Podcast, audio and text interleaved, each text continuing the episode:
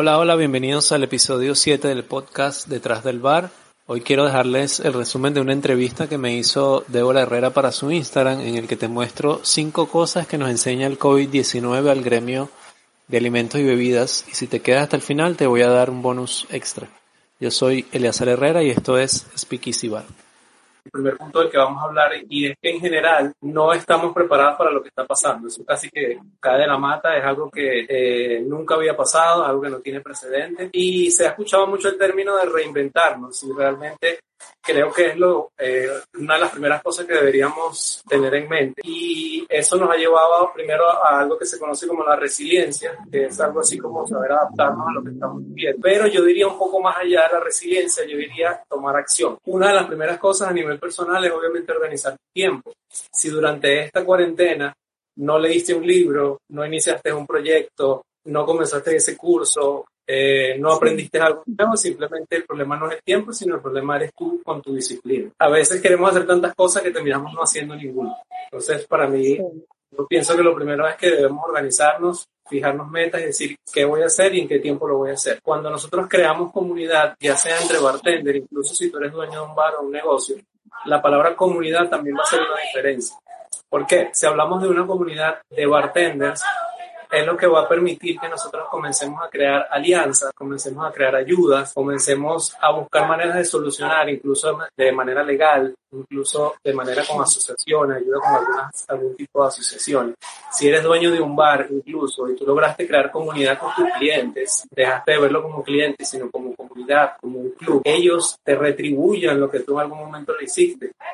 Por lo menos en Estados Unidos hay muchos restaurantes y muchos jefes de bares en Estados Unidos que jefes de bares y dueños que se han decidido trabajar algo que se conoce como el crowdfunding, que no es más que pedir ayuda o pedir asistencia monetaria eh, para su equipo de trabajo. Eh, sabemos que existen algunas plataformas para eso, pero ha sido muy bien recibido. Entonces, para mí, por lo menos personalmente, la palabra comunidad me parece que es lo que nos va a llevar a hacer un cambio. Simplemente eh, buscar la manera de apoyar ese tipo de programas que asisten o dan ayuda a la hotelería. Y lo importante es que siguen recibiendo contribuciones de muchas marcas. Pero para mí, me parece que hay que buscar la manera de apoyarnos a, él, a ellos. Porque, ¿cómo los podemos apoyar? Mira, podemos eh, compartir su información, podemos hacerle llegar a otras personas, de repente pueden haber marcas que no las conocen. Y eso llega a las marcas, eso llega a los embajadores de marcas y simplemente ellos pueden, hey, mira, pero aquí hay una gente que está dando apoyo. Y otro punto que yo había, eh, quería explicar también, a que no debemos depender de un solo ingreso. Y creo que hoy más que nunca se nos ha hecho evidente. Así que debemos seguir buscando la manera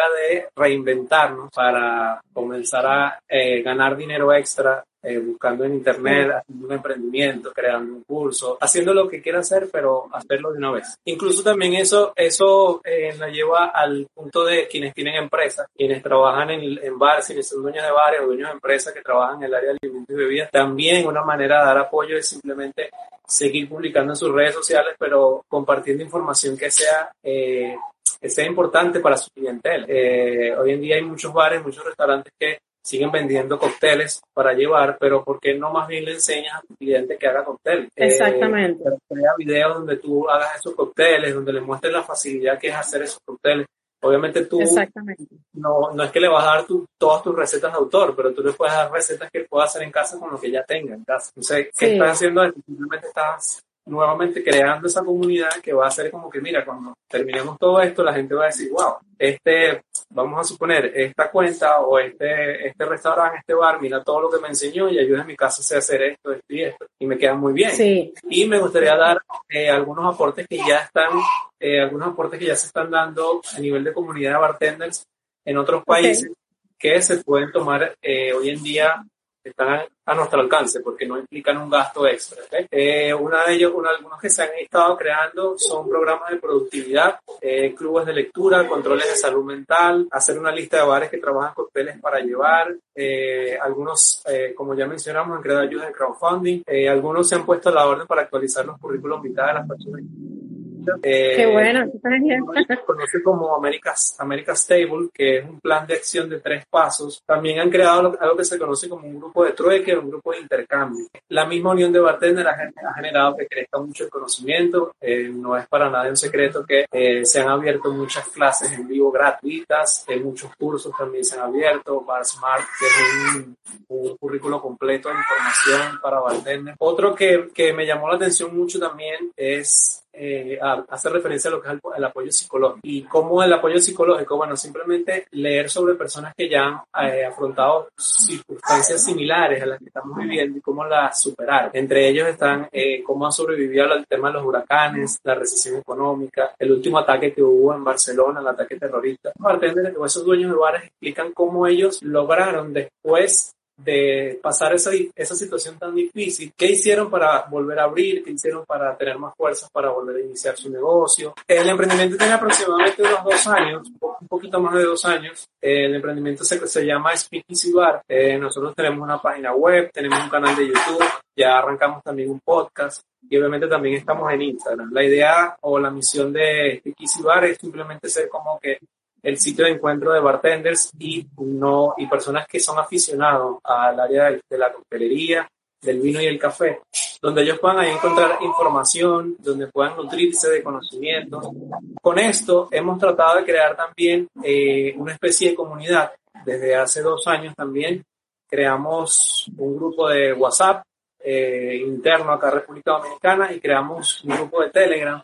El grupo de Telegram sí es global, eh, ahí tenemos incluso bartenders y especialistas de, varias partes del mundo.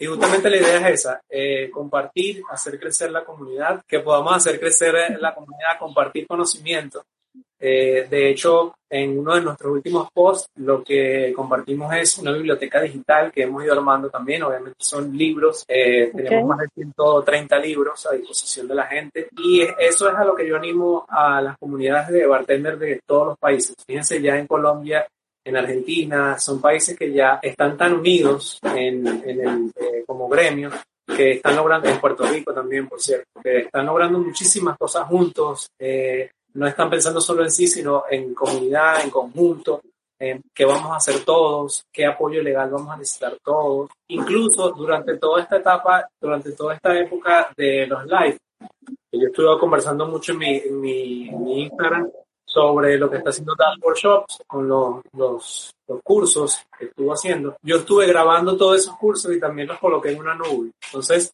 eh, ¿qué, porque, ¿Qué pasa? A veces no todos, pues no tenemos chance de ver todos los lives y por más que sea, me parece que ellos han estado compartiendo información muy interesante. Y esos lives también yo los he ido guardando y los tengo también en una nube. Entonces, si alguien también quiere, le gustaría verlos, con gusto me puede escribir y yo le voy a hacer llegar el, eh, la información. Y al final, eh, me parece a mí que para, para eh, resumir todo es simplemente saberte organizar. Eh, no sé si saben, pero yo tengo una hija de ocho meses. Eh, esto es algo nuevo para mí.